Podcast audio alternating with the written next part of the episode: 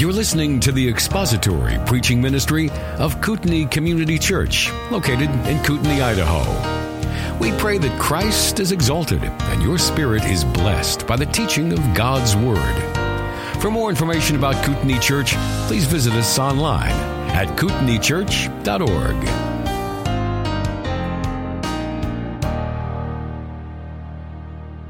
right, uh, question and answer. So the the rule for Q and A is very simple.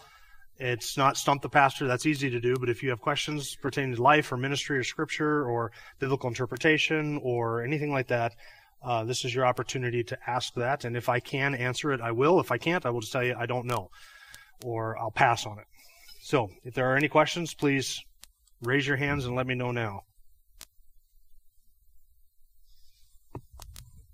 Okay, I'll start with one I was asked this morning about gluttony. Is gluttony a sin, and what is gluttony? And this will just kind of get the ball rolling a little bit. Um, my answer to that question is that gluttony is not just something that is expressed in the eating of food, and typically we think of gluttony as associated with overindulgence or overeating of food. And it can be expressed that way. Overeating food can also be an expression of idolatry or misplaced affection and desire. For instance, some people will overeat with food because they find comfort in food, or they find satisfaction in food, or they find fulfillment in food, or uh, food can become almost a surrogate god or an idol in some sense. And so eat, overeating is not just an expression of it is it is an act of, of gluttony, but there are other overindulgences that can also be considered gluttonous. You can be gluttonous with your sexual desires. You can be gluttonous with your imbibing of television or entertainment or never football games. It's difficult to reach gluttony watching football, but other, other forms of entertainment can become gluttonous in some sense. We typically associate gluttony with the overindulgence of food. But gluttony is a lack of self-control, and it can be expressed in a number of different ways. And one of the dangers that we have um, in assessing whether somebody is gluttonous or not is that you could look at somebody who might appear to be uh, grossly overweight or overweight by your standard, and they might be somebody who eats like a bird, and they they war against that sin constantly, and they're fighting it, and, and yet they they don't they're not skinny as a rail. You can look at somebody else who's skinny as a rail, and they might consume um, you know 7,000 calories a day, and yet their body metabolizes it and, and passes it on, and and they never add a pound, no matter how much overindulgence. So it is difficult for us to assess externally whether somebody is overindulgent just by judging by appearances, because that's not always an indicator as to whether or not somebody is guilty of overindulging in anything. It could be a medical thing, yeah. So is gluttony a sin? Yes, it is, but overindulgence or lack of self-control in anything, food or drink or uh, sexual activity or, or entertainment or anything, all of those can be expressions of lack of self control, idolatry, or gluttony. Pardon? Except football. Yes, thank you for that clarification. I didn't know if I didn't mention that earlier. Peter. Okay, so the question is can I think of something recently that in my understanding of Scripture has caused me to reevaluate a doctrinal position? Um, there are that's tough because my doctrinal position has been pretty much nailed down for at least the last decade. Um, I can't say that in my pastoral ministry of 23 years that there have been many things where I have had a radical swing in my theology on something. Um,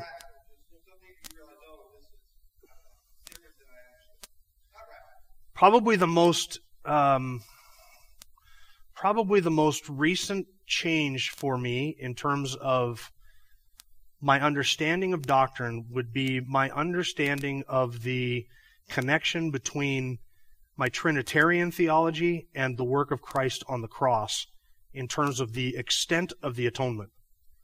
So when I started pastoring, I would have said, I would have considered myself a four point Calvinist, four point Reformed. I would have said that the Father chose a people in eternity past, and the Spirit regenerates all those people whom the Father has chosen, but that the Son came and paid the sin price, the debt, made atonement for everybody who ever lived, paying the price for all sin.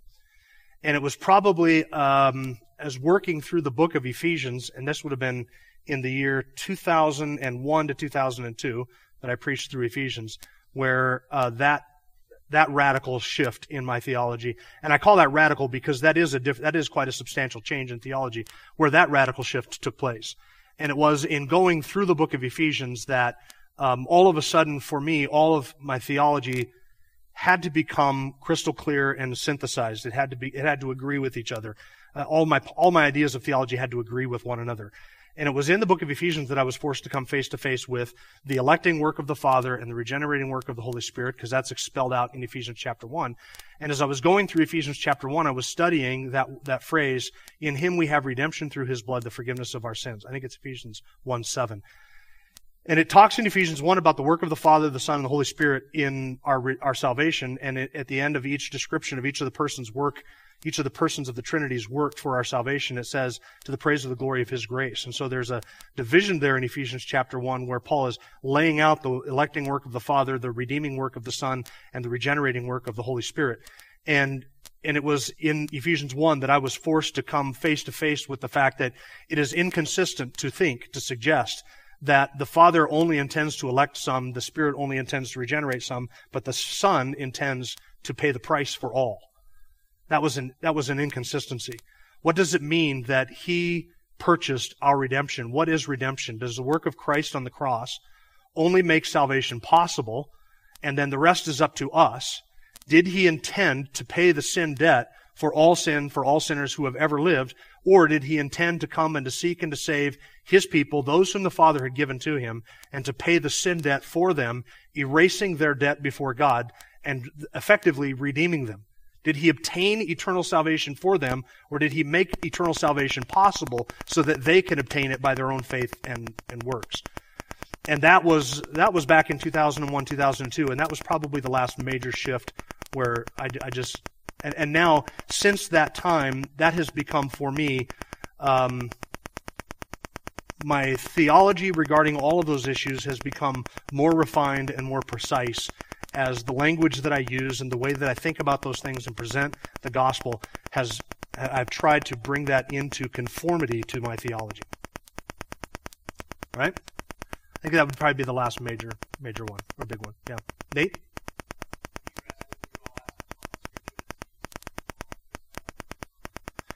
Have I wrestled through all the scripture that's used by those who are on the other side of the, the scope of the atonement debate? And yes, I have, because I was in that position at one time.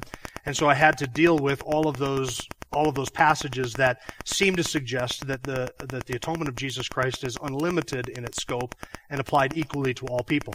So some of those passages would be like First uh, First Timothy two, I think is verse four, where it says, um, "He is the Savior of all men, especially those who believe." Uh, 1 John 2 2, he is the propitiation for our sins, and not only for ours only, but also for the sins of the whole world. We saw one of those in Hebrews chapter 2 where it says he tasted death for all men.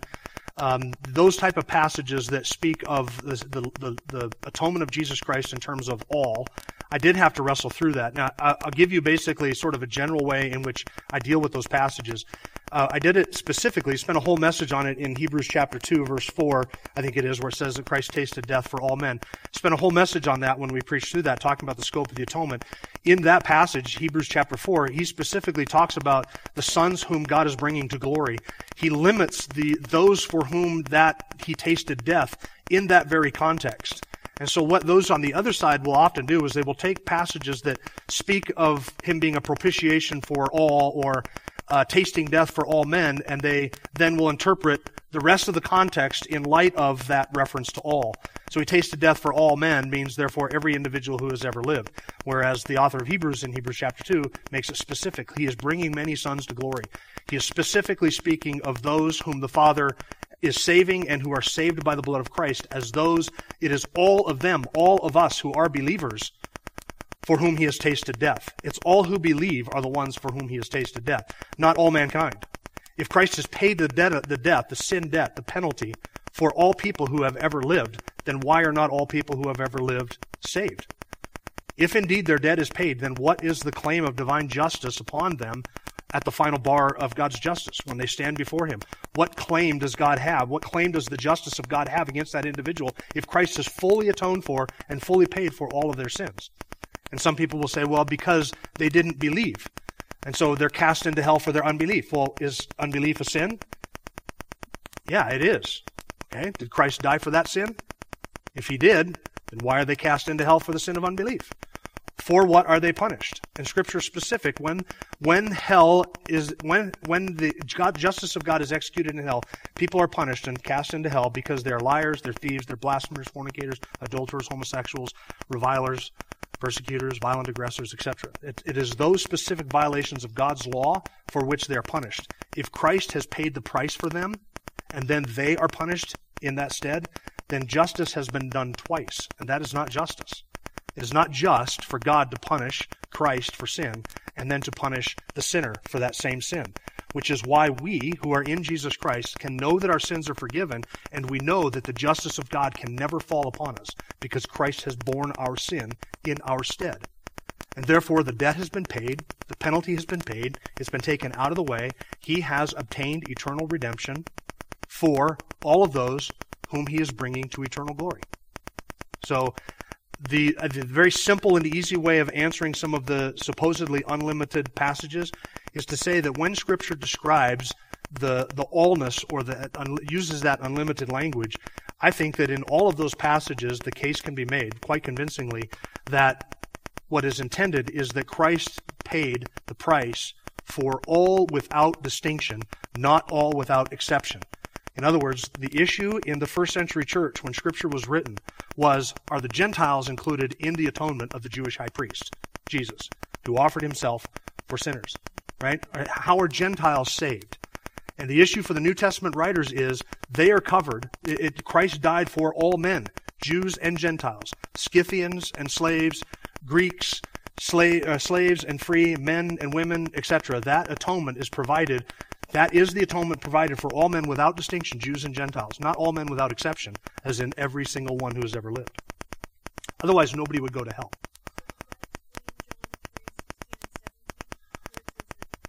For God so loved the world that he gave his only begotten Son, that whosoever believeth in him shall not perish but have everlasting life. To save the world, right. And, and J- verse 17 of John chapter 3 describes what Christ came to do with his first coming. He didn't come to bring judgment, which is what the Jews expected when the Messiah would come, that he would come in, he would establish a kingdom, he would judge the nations. And John specifically is saying he didn't come the first time to bring judgment. He came to bring salvation, which is what he does. And so he, God does love the world. And by saying that, by saying that I believe that the atonement is limited to those who believe, I'm not suggesting that God does not have any love for the non elect. I don't believe that. I believe that He does have a love for the non elect. But His love for the non elect is not the same as His love for the elect. It's not a redeeming love. There is a desire in God that desires that all men be saved. Yes, I, don't, I would not deny that. But God has all kinds of desires that He has not seen fit to ensure come to pass. There are some desires that God has that He ensures the accomplishment of His purpose. And there are some things that God desires that for other purposes and other reasons, He does not guarantee or move to guarantee the fulfillment of that desire.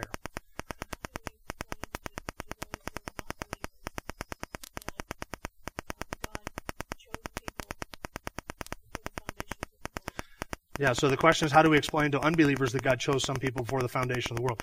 I don't think the discussion of election is something I ever bring up with an unbeliever. So in sharing the gospel with somebody, I never say, look, I'm, I'm really trying to discern if you're elect or not. Because that, that's not, the issue is not their election.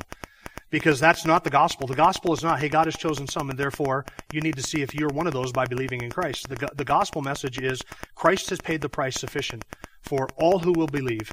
And if you will come to him, he will not turn you away, and you will find that his sacrifice is sufficient to pay the penalty for your sin. And you need to repent and believe in Christ today. So the, the call of the gospel is not discern whether or not you're elect. The call of the gospel is repent and believe. So that's not even a conversation that I would ever have with an unbeliever. Yeah, I, I don't doubt it. And some people would probably, uh, some unbelievers might even object to that characterization of God's sovereignty.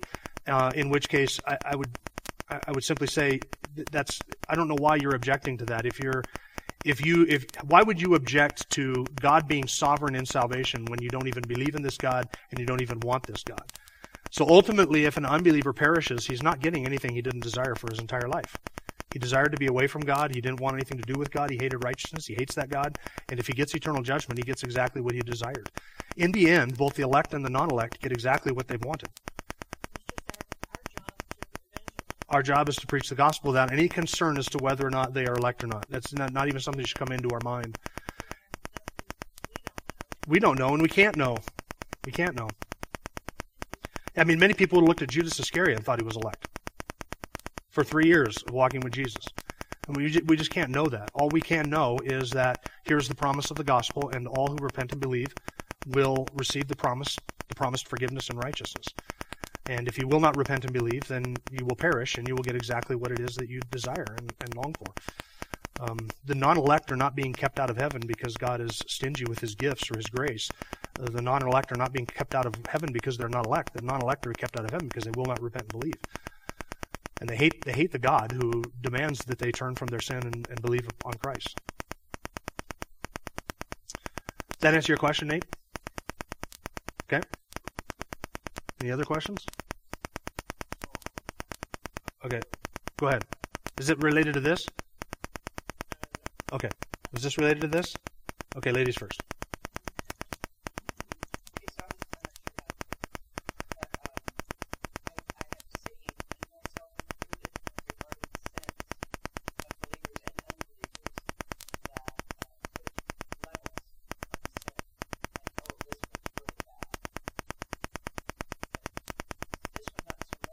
Yeah.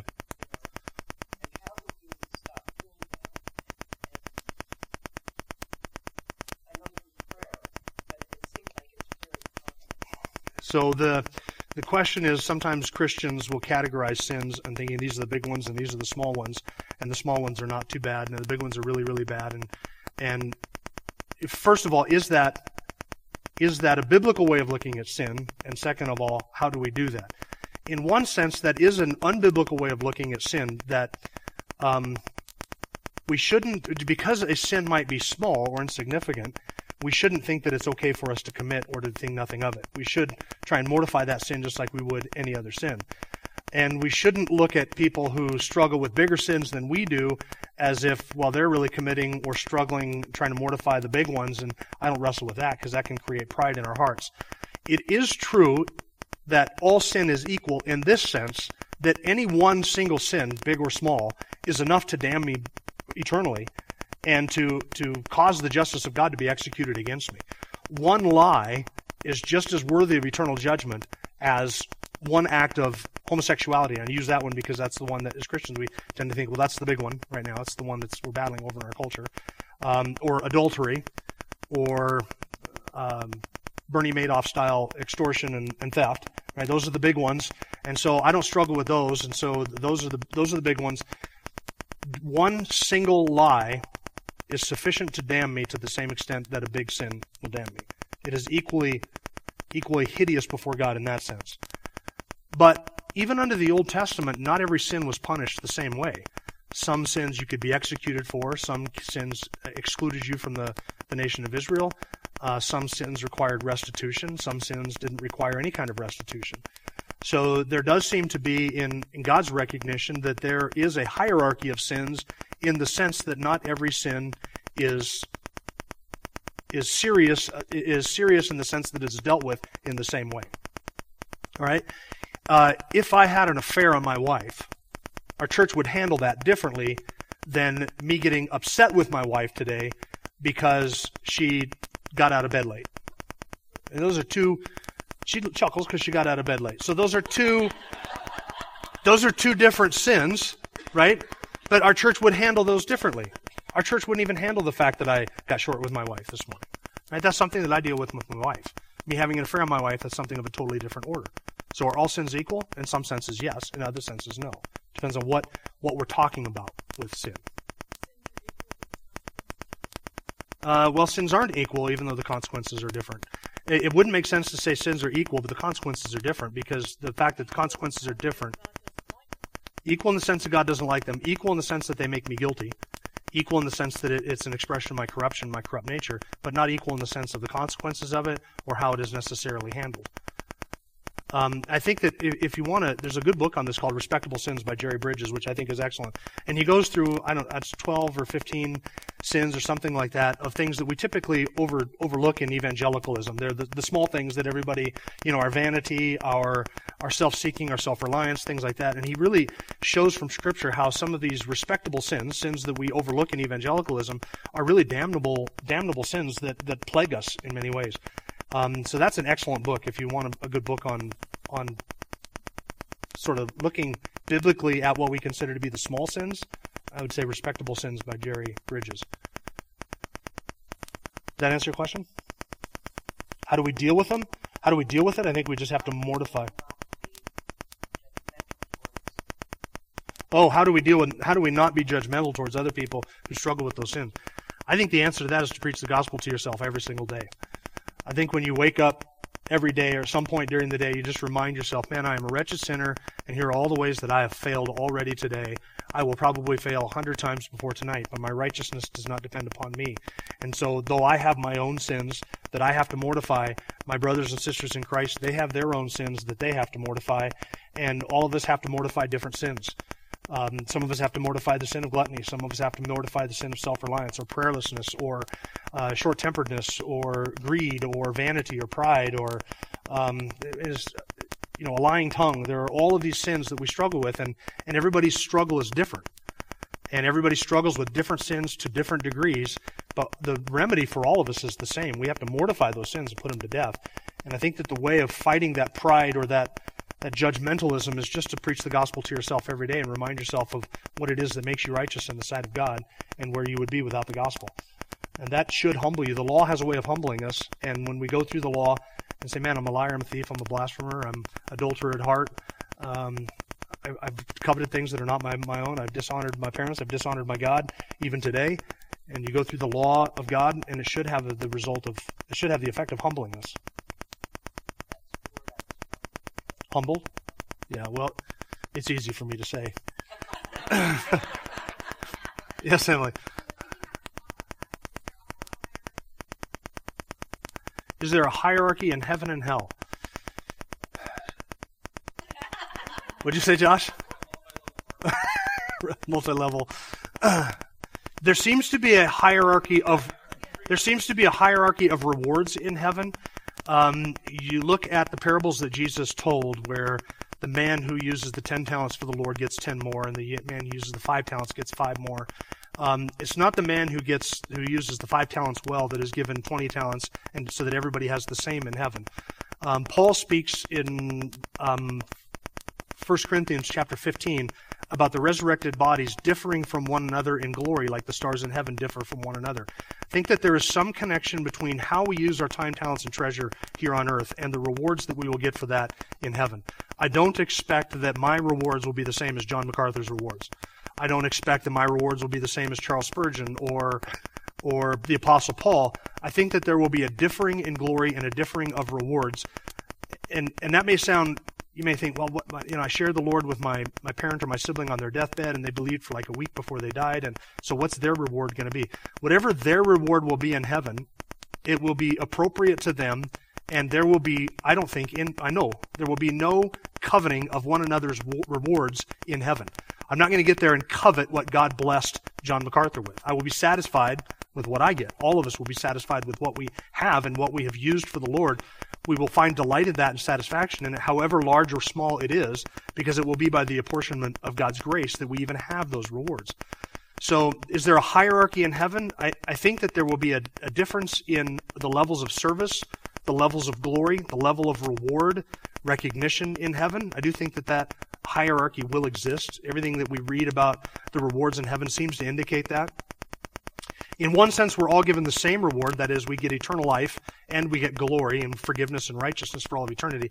That's the same for everybody, whether you serve a whole 12 hours according to the parable or whether you serve two hours at the end of the day according to the parable. We all are going to get that same reward. But for the works done in the body, there will be a suffering of loss and there will be a gaining of reward. And that will differ person to person, ministry to ministry. But I, I can't you know, the reward that I might get for serving faithfully for my whole life as pastor of a church, a small church in North Idaho, that's not going to be the same reward that John MacArthur gets for having a worldwide international ministry that has affected countless millions.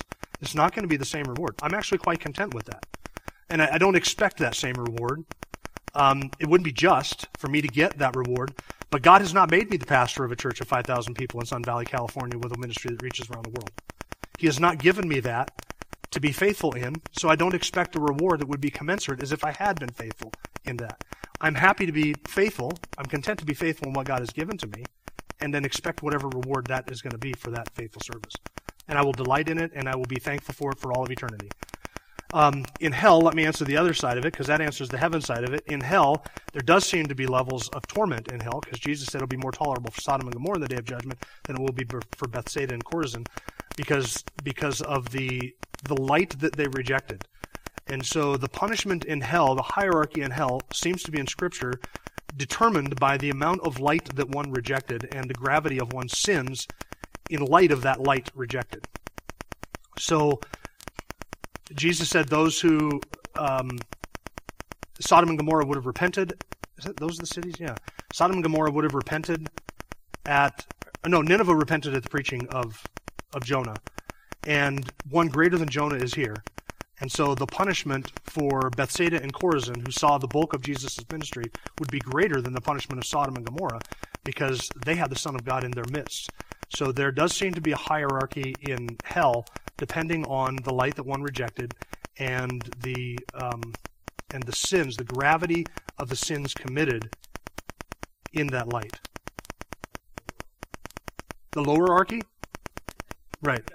True. Heaven is the hierarchy, hell is the lower archy. Thank you for that clarification. That's good. yes. Isn't the point of the rewards in heaven? Yeah, so isn't the reward in heaven the point of it the glory of God, since it's not really what we get, but how God is glorified in the works that we have done? Um, I don't know why, I don't think that we have to choose between those two options. I think that it can be both. We can say that the rewards that we receive in heaven, we will turn around and recognize this is what God has done through me right? That God accomplished this. He He worked and willed in me to do His good pleasure, and so He gives us the he, he gives us the position to serve. He gives us the gifts to serve. He gives us the opportunity to serve. He gives us the energy to serve, and then He brings fruit from that service, and then He rewards us for that fruit. And so that reward, I think, will be both something that we look at as I'm thankful that the Lord did this and I have gained this reward, but also something that we look at and say, if it weren't for the work of God, I would have never had either the opportunity, the means, or the ability to gain this reward at all. I, I think it can be both of those things at the same time. Yeah, so a good question. How do we describe or talk about pre Reformation believers or Christians? Because um, during the Dark Ages, and, and, this is true, they didn't have Scripture like we have it. They didn't have understanding like we have it. So was everybody prior to October 31st, 1517, when Luther nailed his theses to our Wittenberg Church, were all of them unbelievers who were perishing, or were there genuine Christians back then? And I think that an honest study of church history will show that there were genuine Christians back then.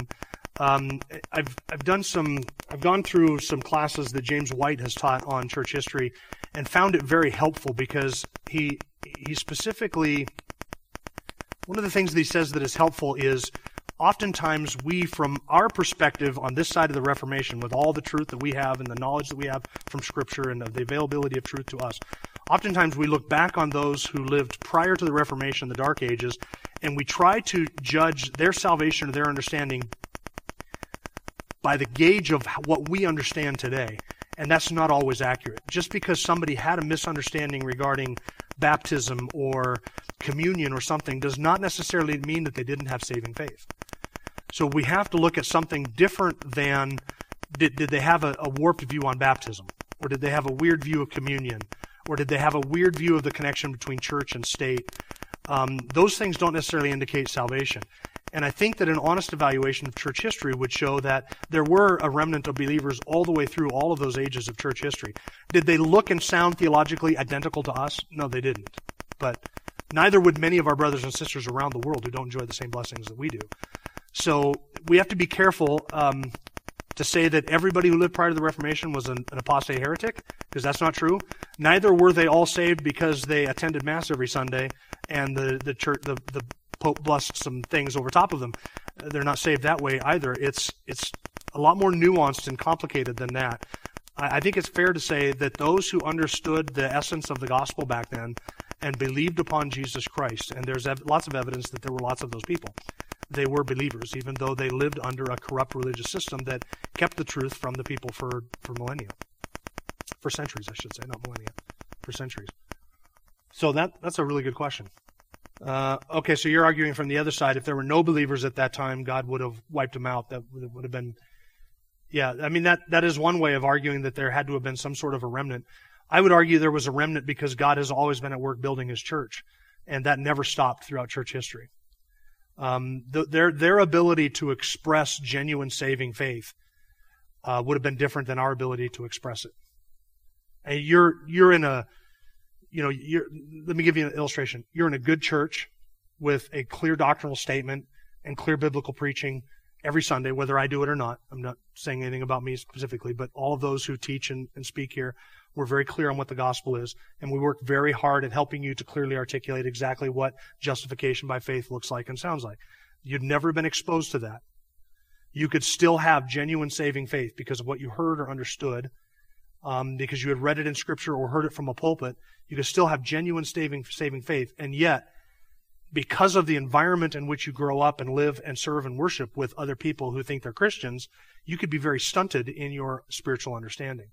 And maybe live your entire life without the, this, back then, without the same blessing that you might enjoy now just by being here for a few years, the clarity that you would get out of being in this environment. So we can't say that those people were unaffected by their environment, but we can't say that they were necessarily, their environment was them either. Right. Martin Luther was a Catholic, and God saved him just by his reading of Scripture.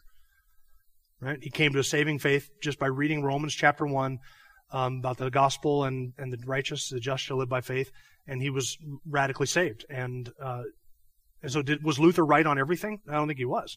And I think his life shows a trajectory of abandoning certain aspects of of papal Roman Catholicism and embracing of certain things that we today would consider uh, essentials of the faith.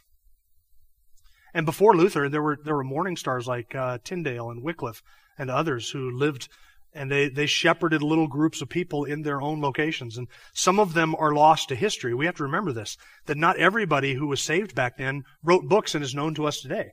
We know of Wycliffe and Tyndale because they wrote and their stuff has been preserved for us. But we shouldn't think that Wycliffe and Tyndale were the only believers who lived between 300 AD and 1517 until Martin Luther was there. I mean, there was Wycliffe's and Tyndales and, and Jan Hus's and all those guys all around Europe and all around Italy and all those areas. Uh, those men existed, and just because they didn't write didn't mean that they didn't understand the essence of the gospel and shepherd their people well and lead little groups and, and conclaves of genuine, true believers who were genuinely saved. In many ways, it's the same as today, yeah. Yeah. That's right. All right. Any other questions? Um,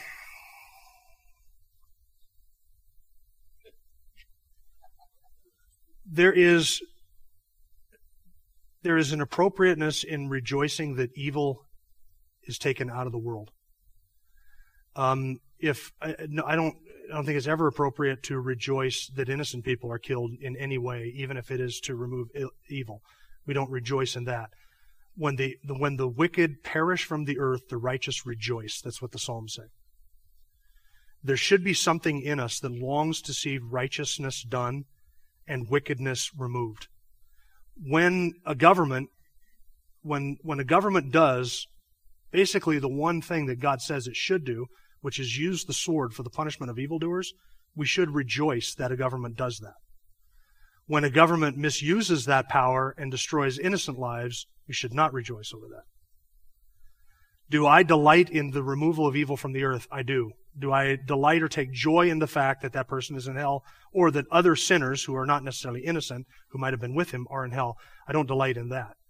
So there is a, there is a conflict of emotions that I think should be present within us. At least it's within me there's, there's a conflict of emotion with me where I say, yes, I'm glad that somebody who was intending to do harm to innocent people was taken out. I, I rejoice over that. If innocent people died in the process, I don't rejoice over that. I don't rejoice that somebody died and went to hell. That doesn't bring me any joy. It does bring me joy and delight that evil was removed and that he is no longer able to perpetrate those evil acts. That I do rejoice in. So am I happy that people go to hell? No. Am I happy that evil has been taken out of the way? Yes.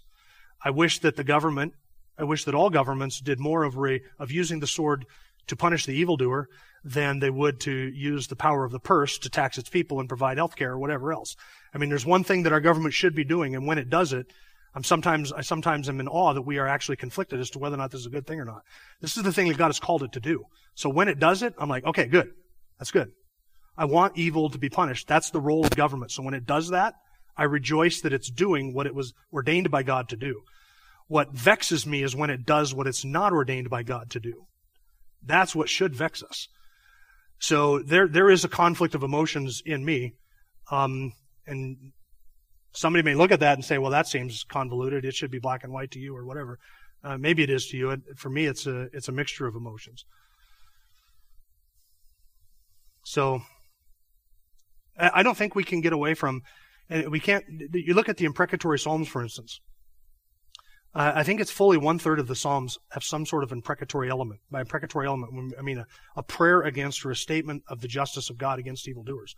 Imagine if a third of the songs that we sung on a given Sunday morning had to do with God destroying his enemies and wiping the, wiping them with blood and removing them from their office and wiping out their children and taking away their inheritance and blotting them out from the book of life. You know, if a third of or half of our songs that we sung every Sunday morning if it expressed that, you'd be like, there's something wrong with this church. And yet, when you read through the Psalms, that's what you get. And that was the worship manual for the nation of Israel under the theocratic kingdom.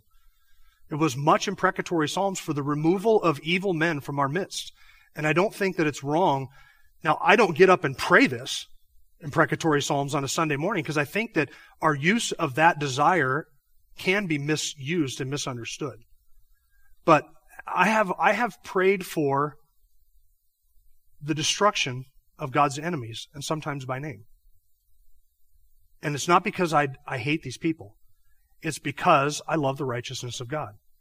And so my desire to see evil eliminated, I think, is the op- other side of my desire to see righteousness established. And if I'm praying imprecatory psalms towards somebody because I hate them, then that's a wrong, a wrong desire. If I'm praying imprecatory psalms because I want this evil to stop, I think that that's a right desire. And so I think that the use of that element in our prayer and our desire can be holy and good and true. It needs to be measured, and I think it needs to be used with great caution and self examination. Um, how do you pray about ab- abortion doctors? How do you pray about people who, who are promoting the death of innocent people in our midst constantly? How do you pray about that? I, I want it to stop. And if it means their destruction, then I want it, I want it to be destroyed. If the advancement of God's righteousness means the destruction of evil and evil men, I want the advancement of God's righteousness. And I don't think that that's, at least I'm not convicted that that's a sinful desire on my part yet. It would be, and I have prayed for their salvation as well. I don't just pray for their judgment or destruction. I have prayed for the salvation of people who that I know are involved in, in acts of evil and wickedness. I don't just pray for their destruction. But I don't think it's inappropriate to pray for the destruction of God's enemies, even by name, if that's what it takes. So that's that's a difficult and conflicting, I think, desire in our hearts. And I don't know, at least for me right now, I don't know how you resolve that in a way that's going to satisfy everybody. Uh, I'll just tell you, it's for me, it's I'm, I, I got one foot in both sides of that camp. Yes, since you haven't asked a question yet, go ahead. How does one settle or deal? This is the question. How does one settle or deal with the with having people that we know who are Christians who either hate or love the current administration, no matter what it is? Um, for me, even in the process of the last election, here's how I evaluated that, or here's how I, I analyze that. I refuse to be drug into a camp that is either for or against any individual. And for years, I was in that camp. If he had an R behind his name, then, you know, it was credited to him as righteousness. And no matter what he could do or no matter what he did, he, it was good and you had to defend it. And if it had a D behind his name, then we had to oppose it no matter what they did or what they believed. And, and that's the mentality that our nation has fallen into. And the more that we are away from God and the more highly politicized our culture gets, the more that divide is going to, I think, increase. And the more, uh, tribalistic that we become. And we just become tribalistic. Where we, with those who are on the other side of the aisle, we can't even agree on anything anymore. We have to have everything brought into, tri- have to take our football games and make it a political thing so that it divides us into tribes.